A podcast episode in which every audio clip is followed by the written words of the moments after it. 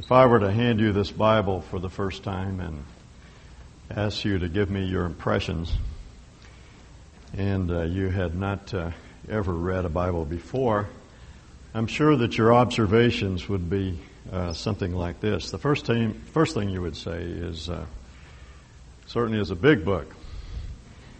And uh, indeed it is. It's uh, fourteen or fifteen hundred pages in length, uh, about the size of the average uh, Russian novel, or uh, one of Tom Clancy's books. It's actually a very long book in uh, two fairly lengthy parts, the Old Testament and the New Testament.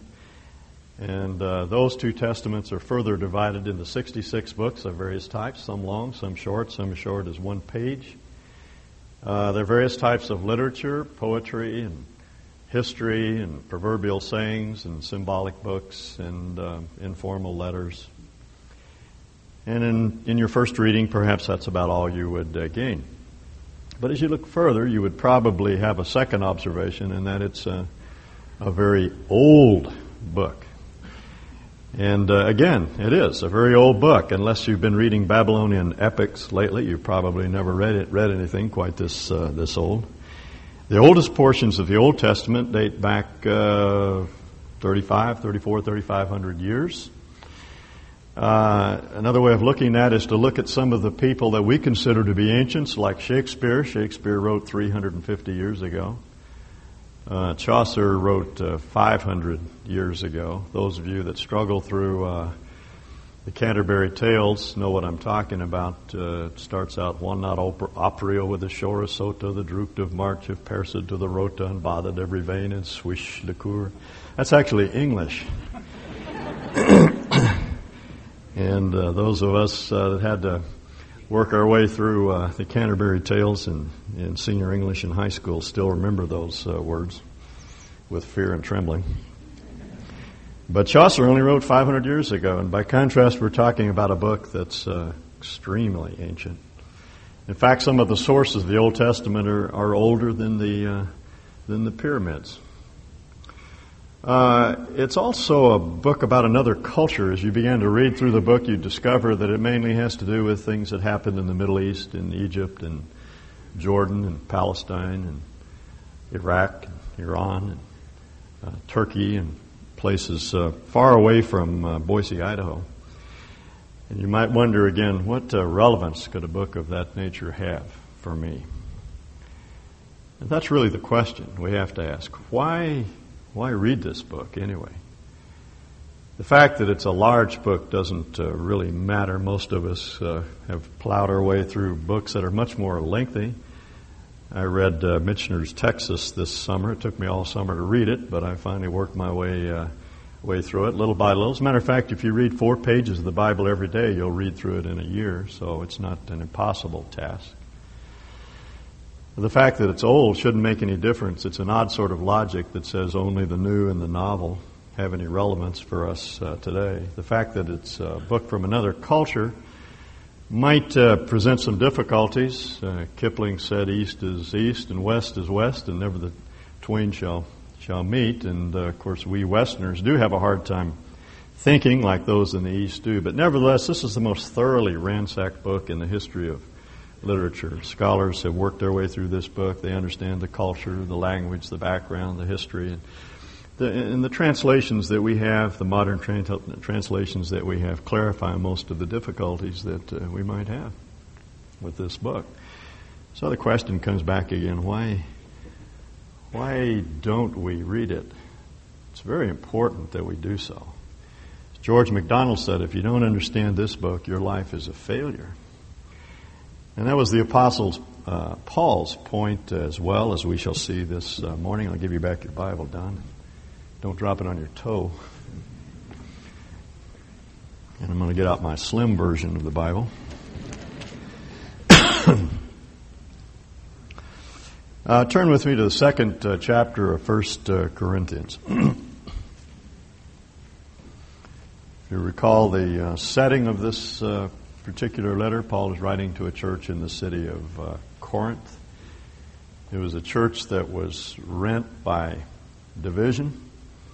People were forming cliques around uh, powerful, wise, powerful, influential people in the city. The Apostle Paul himself and Peter, whom Paul identifies here by his Aramaic name, Cephas, and Apollos, the brilliant young orator from Alexandria. And uh, they were trying to get next to these people, believing that uh, they had wisdom and power, and those commodities would die with them, and if they just uh, stayed around them long enough, some of it would rub off on them. And what Paul tells us in the opening chapter of this book is that uh, wisdom and power only reside in, in God. Uh, he doesn't uh, break off pieces of wisdom and pieces of power and give it to people so that there, it becomes their possession. It, uh, it comes from God. And uh, the extent to which any of us rely upon the wisdom of, of God, then we have wisdom. And the same is, is true of uh, of influence. Now, what he's saying really is that everything is God's doing. If there's any truth in the world, it comes from God. All truth is God's truth. And uh, the truisms that uh, we believe and uh, people teach us really come ultimately from God. It's true in the physical world. The medical advances that we've made, the, the technical achievements, all of those come from God. Uh, if you uh, look at the uh, uh, at some of the discoveries of the past that have changed our lives so much, most of them are in the form of insights. Uh, people were pursuing some other goal, and and they stumbled across some truth that has greatly benefited fitted the human race, or Uh, Uh, they, just a flash of understanding, and they came to see something that no one else had ever seen before. And what Paul is saying is that we have to give credit where credit is due, that those truths that so benefit our world in the realm of physical things ultimately come from God. It's true of every realm. Uh, I've mentioned before, years ago, I was um, uh, had the opportunity to speak at a chapel service for a football team in the San Francisco Bay Area. And just before I went in to speak, the coach came up to me and he said, uh, David, whatever you tell them, don't tell them that they can't do anything. Because uh, the speaker that had spoken the week before, apparently using uh, John fifteen five, had told them they couldn't do anything. The last thing you want your football players to believe is that they can't do anything. And uh, I assured him that that was not the case, that I wasn't going to do that, that uh, as David put it, by my God I have run through a troop. By my God I have jumped over a wall. See, it's not that people can't do marvelous things with their bodies and their minds. They can, but the question is always uh, who gets the credit. See, we have to give credit where credit is due. Now that's what Paul is saying here. And as you move more and more into the realm of the inner person, and you get into those disciplines that we describe as social sciences and the psychologies and the, the sociologies and the anthropologies, and we start looking at the human race, that's where we begin to run into mystery. We describe those sciences as inexact sciences, not because they, the tools are not there. The tools that are employed in, in the scientific method are available to them as well. It's just that when you get into into the inner person, you run into into into uh, mystery. There, there are things there you just can't understand. And finally, when you get to the realm of the spirit, that's where we're really in the dark. People grope about trying to find God. That's what Paul says in chapter one. With all of their wisdom, they never found God. So the point of all of this is we have to give credit where credit is due. Wisdom and power comes from God, doesn't reside in people. Now, Paul brings forward uh, brings forward uh, an illustration um, from his own personal experience, chapter two, verse, verses one through five. Reminds him of what he was like when he first uh, turned up in Corinth. When I came to you, brethren, I did not come with superiority of speech or of wisdom, as I proclaimed to you the mystery of God. For I determined, I chose to know nothing among you except Jesus Christ and Him crucified. Now that's a description of his message. Paul could have quoted Plato and Aristotle and Thucydides and other of the, the great thinkers of that age. He could have quoted the Greek poets, but uh, he chose not to. He just talked about Jesus and, and Jesus crucified. That was his message. Just that simple message. That God has done for us what no one has ever been able to do. He has freed us from the guilt of the past. He has giving us the strength to deal with our habits and the controlling elements in our lives and the sins that habitually uh, defeat us. And we're being sanctified, as Paul puts it. Our lives are being fixed and set right. And, and on ahead, he says, is glory. We're going to share God's greatness. We don't have to fear. We don't have to dread death. It's been overcome. Those were the components of his message. It is by God's doing, he said, that you are, that he has made unto you righteousness and sanctification and redemption. It's God who fixes things in our lives. And uh, furthermore, he said, my, my presentation wasn't uh, particularly strong. I was with you in weakness and in fear and in much trembling. In my message, that is the content of the message, in my preaching, the the uh, delivery of the message, were not in persuasive words of wisdom, but in demonstration of the Spirit and of power, that your faith should not rest on the wisdom of men, but on the power of, of God.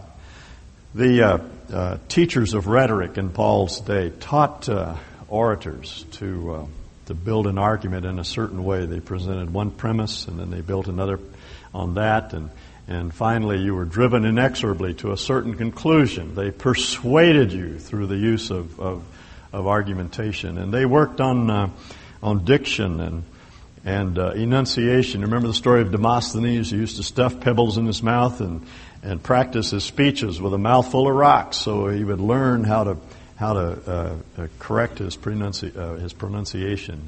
And, and work on his uh, clarity. Paul said, I didn't resort to any of those things. In fact, I didn't particularly look good. I looked sort of rumpled and and uh, didn't come across with a, a lot of power and a lot of strength. I was with you in, in weakness and in fear and in trembling. But the content of my message was uh, obviously powerful. And what I had to say imparted wisdom. He said, you know that's true, because it was in demonstration of the Spirit and of power. This word demonstration is a very interesting word. It only occurs here in the New Testament. It doesn't occur anyplace else in the rest of the Bible.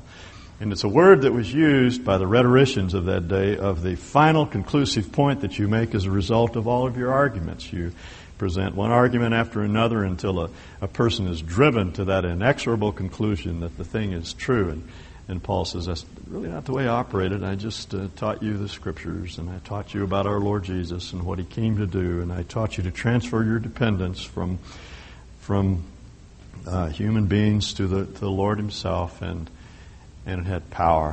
It had impact. The words begin to, to change your life. Uh, that was what the Pharisees said about, about Jesus when he spoke. They said he, he doesn't have authority like the like the scribes. He has a, a different kind of authority. The scribes were always quoting uh, someone else. When Jesus came, he just uh, taught the words that the Father gave him, and it landed with such impact upon others. See, that's what truth does. We, when we hear truth, we, we recognize it as, as truth. It sets up a, a sympathetic vibration in our in our hearts, and we resonate with it. We, we may not accept it fully. We may not uh, embrace it, but we know it's true, you see. Uh, we recognize it as truth when it's spoken. And Paul says, that's uh, that was the hallmark of my preaching. I didn't look particularly strong or impressive. I didn't try to persuade you with rhetorical devices. I just gave you the words of God, and they resonated in your heart. You knew that they were true. They came in the proof that the Spirit and uh, the proof that the, that the Spirit uh, provides, so that your faith should not rest on the wisdom of men, but on the power of God. Now, from this point on, Paul begins to elaborate on this uh, notion of uh, wisdom and power, and and how we get on the inside, how we ourselves come to know that wisdom, and by utilizing that wisdom, have the influence upon others that uh, Paul had. Now, that's the hunger that we all have. We all want to know. We, we want to be in the know. We want to understand life and how to cope with life and how to deal with the stresses and problems of, of, of, of our world. And we want to have influence upon others. We don't want to make our way through, through life and, and, and waste our lives without ever touching deeply uh, other, other people. Well, uh, Paul is going to tell us how we can have that that kind of uh, that sort of influence. This is what philosophers describe as a theory of knowledge, how we know what we know. Uh, someone comes to you and, and they have a set of beliefs, and uh, as you talk to them for a while, one of the questions you might want to raise is, "Now, how do you know that that's true? See, how can you be sure that what you know is, is factual?" Well, this is what Paul is doing. He is giving us a theory of knowledge, how we know what we know. Now let's begin reading with verse uh, six.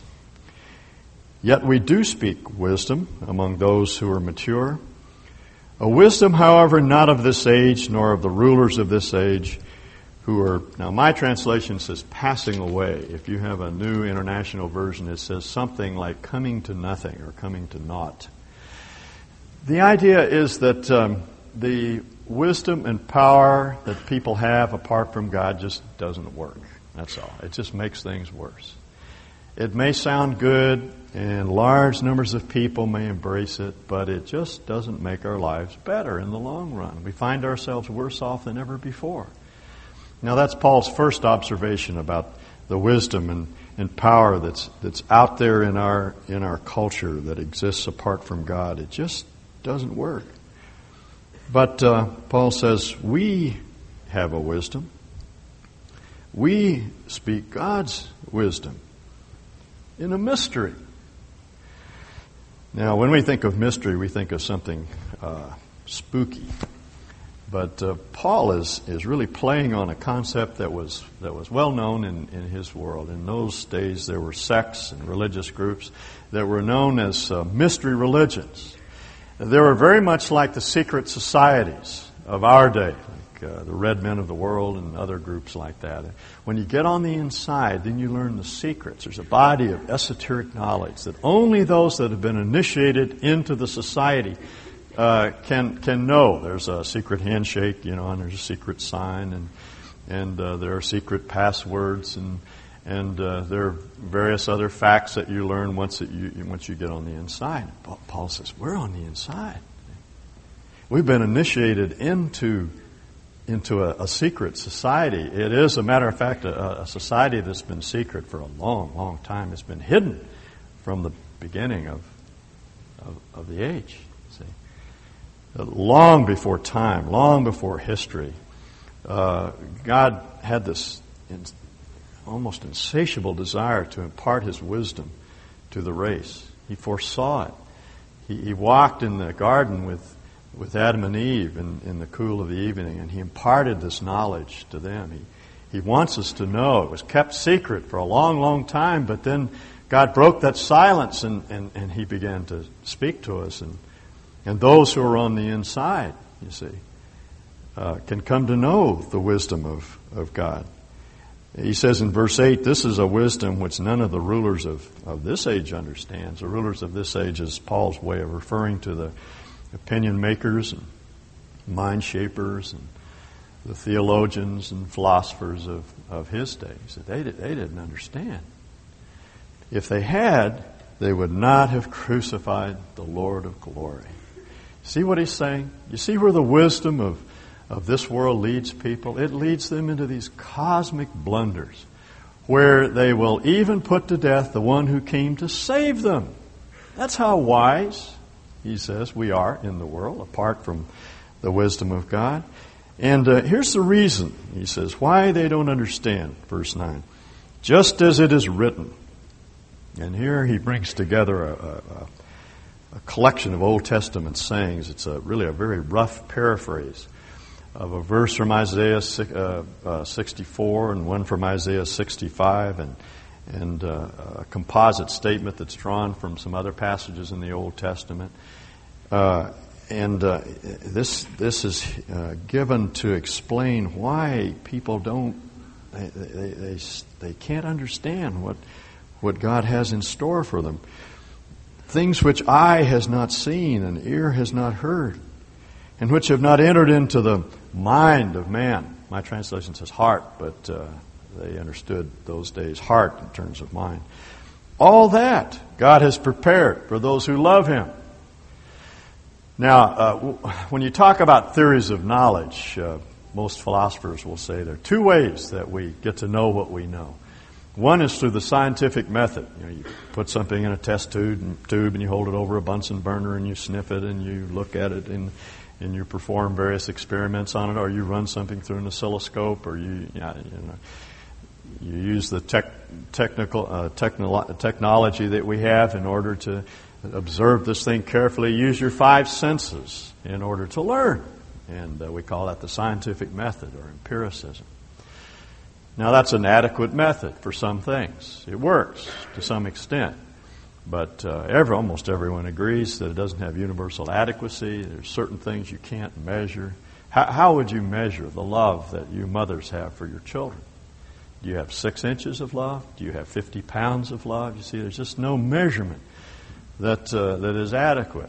So the, the scientific method is, is only good up to a certain point. And that's why Paul says, things which eye has not seen, and ear has not heard, these God has provided in another way. Uh, furthermore, he says, uh, the, the second way that uh, philosophers will tell us we know what we know is through our minds, just through the use of our of our intellect. But again, our minds can only go so far. And Paul says there are certain things that we can't comprehend with our mind.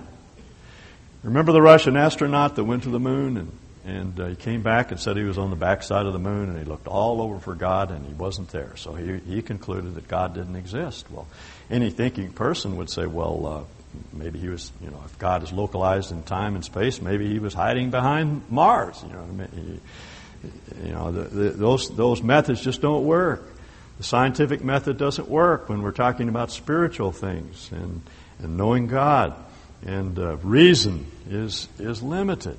Well, how then do we know uh, the things of God? Look at the last line. All those things God has prepared for those who love Him. Right? In other words, the knowledge of God and the deep things of God do not come through the scientific method. They don't come through reason. They have to be revealed. They're not discovered. They must be disclosed. And what does it take in order to to learn these uh, these great truths from God? A great intellect or an enormous amount of training? No, just just just a heart of love. If if you really love God, if you really love His truth, if you want to hear from them, then He will pour all of these things into your heart that He has provided for you. See? Now, uh, Paul uh, is going.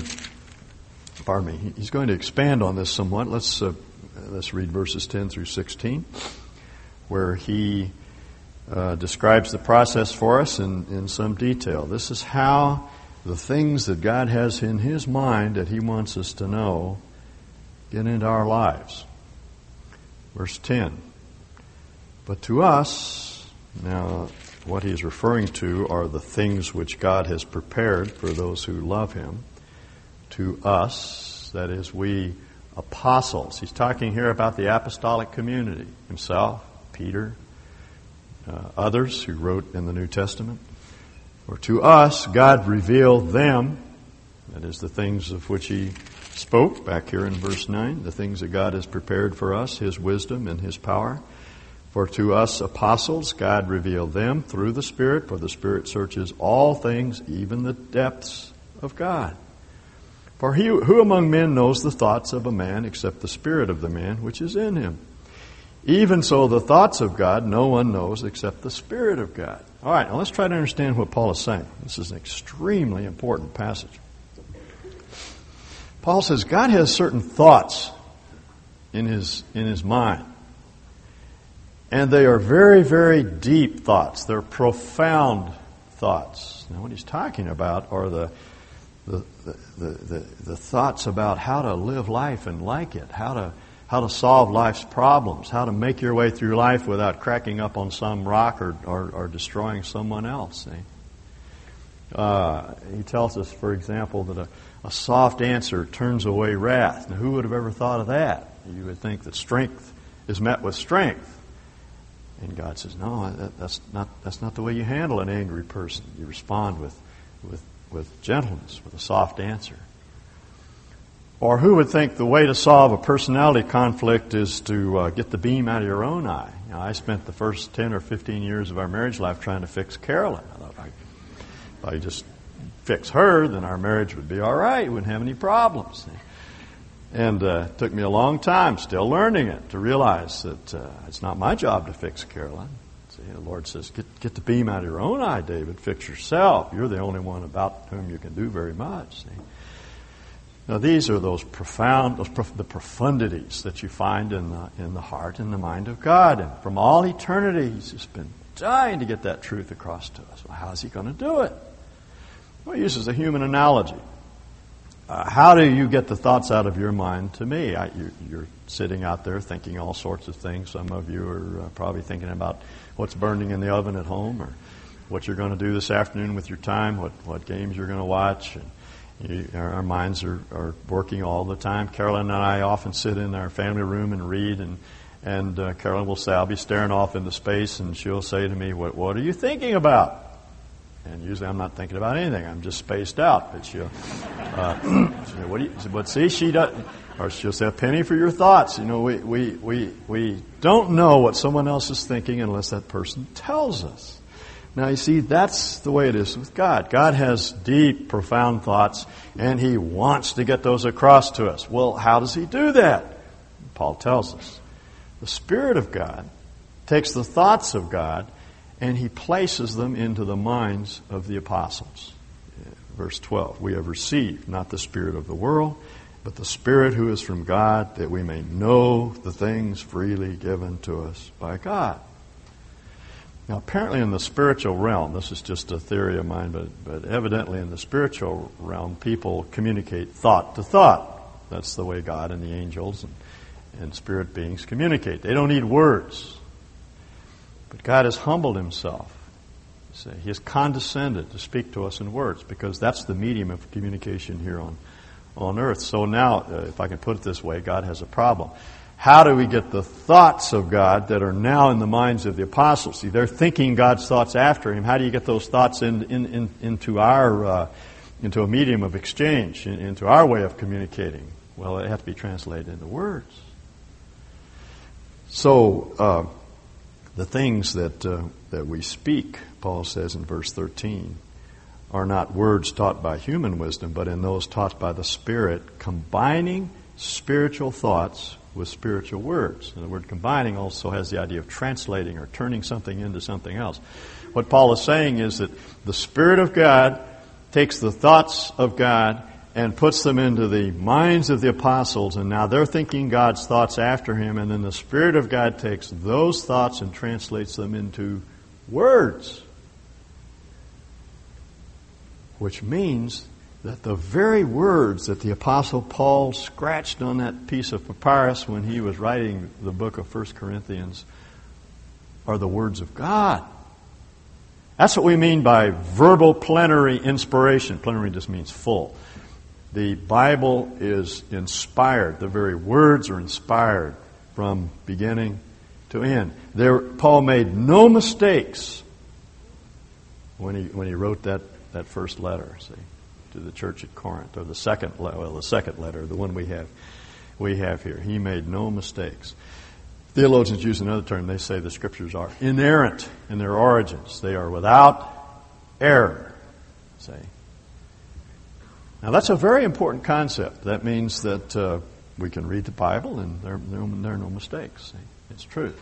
Now I know what some of you are thinking. You think, well, uh, yeah, okay, I understand that. Maybe the autographs, the original manuscripts, were verbally plenary, uh, uh, plenarily inspired. But uh, what we have are translations of translations of translations of translations. two thousand years of copying. And everybody knows how many errors uh, develop into a text when, when, you, when, you, when you copy it.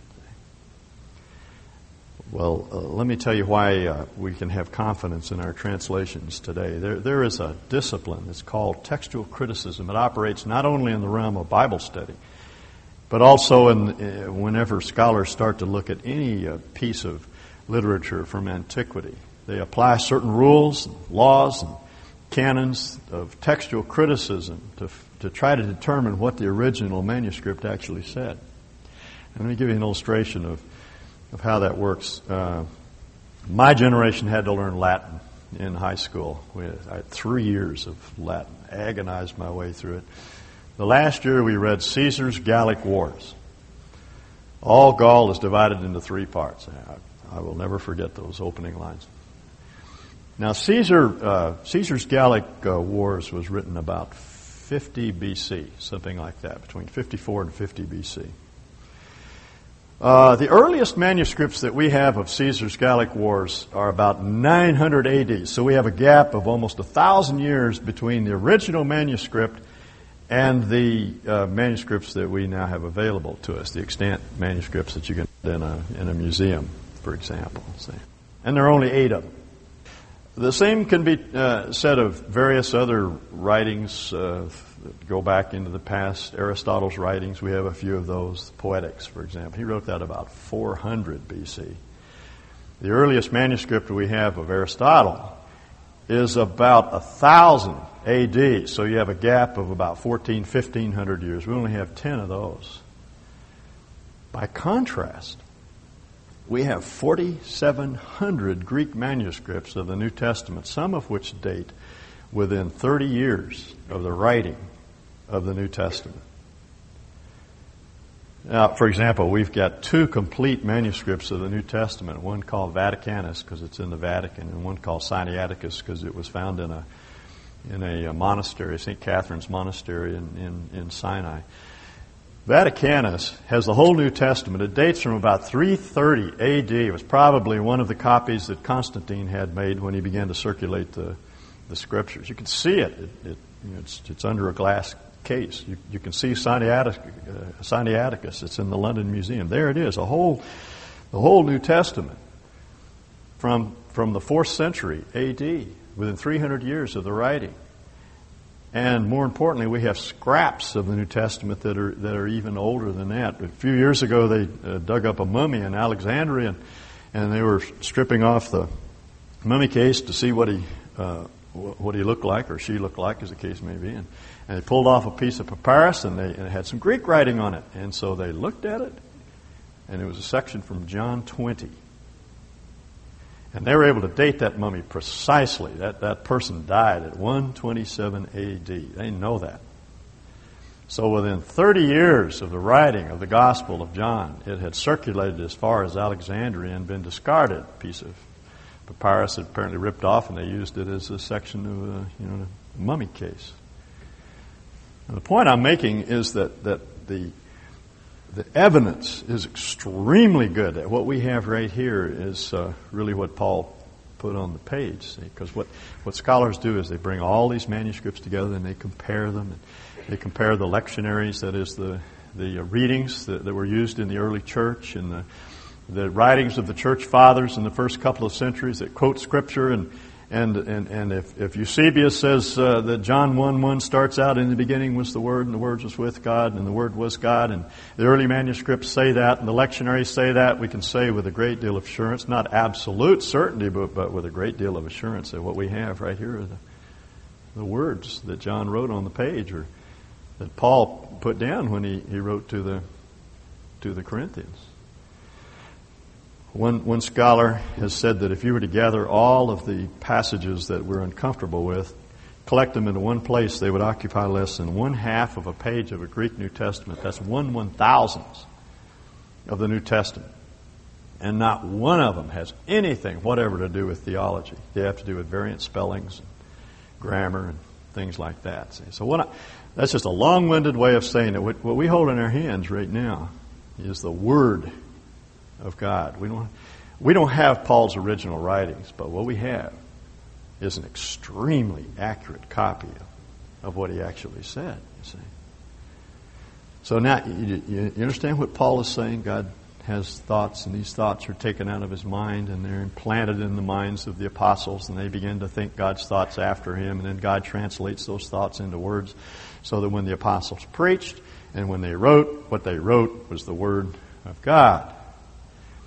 Now, uh, we call the first uh, part of the process revelation. The second part we describe as inspiration. It's the same thing that Paul uh, describes later in the passage that Bill read All Scripture is inspired of God. He coins a word, God breathed. The Spirit of God ransacked the vocabularies of the apostles in order to find just the right word to convey the idea that, that he wanted to get across. He, he didn't bypass their personalities. Their personalities are reflected. But he chose just the right nuance, the right word, in order to say exactly what he wanted to say. That's inspiration. And then, finally, the Spirit of God takes that truth that we read, the truth that we find as mere words on the page, and he translates it into living reality in our lives. We call that illumination. Verse fourteen.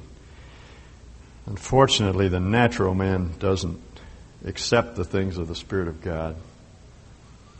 They read the Bible and, and, and they don't buy it.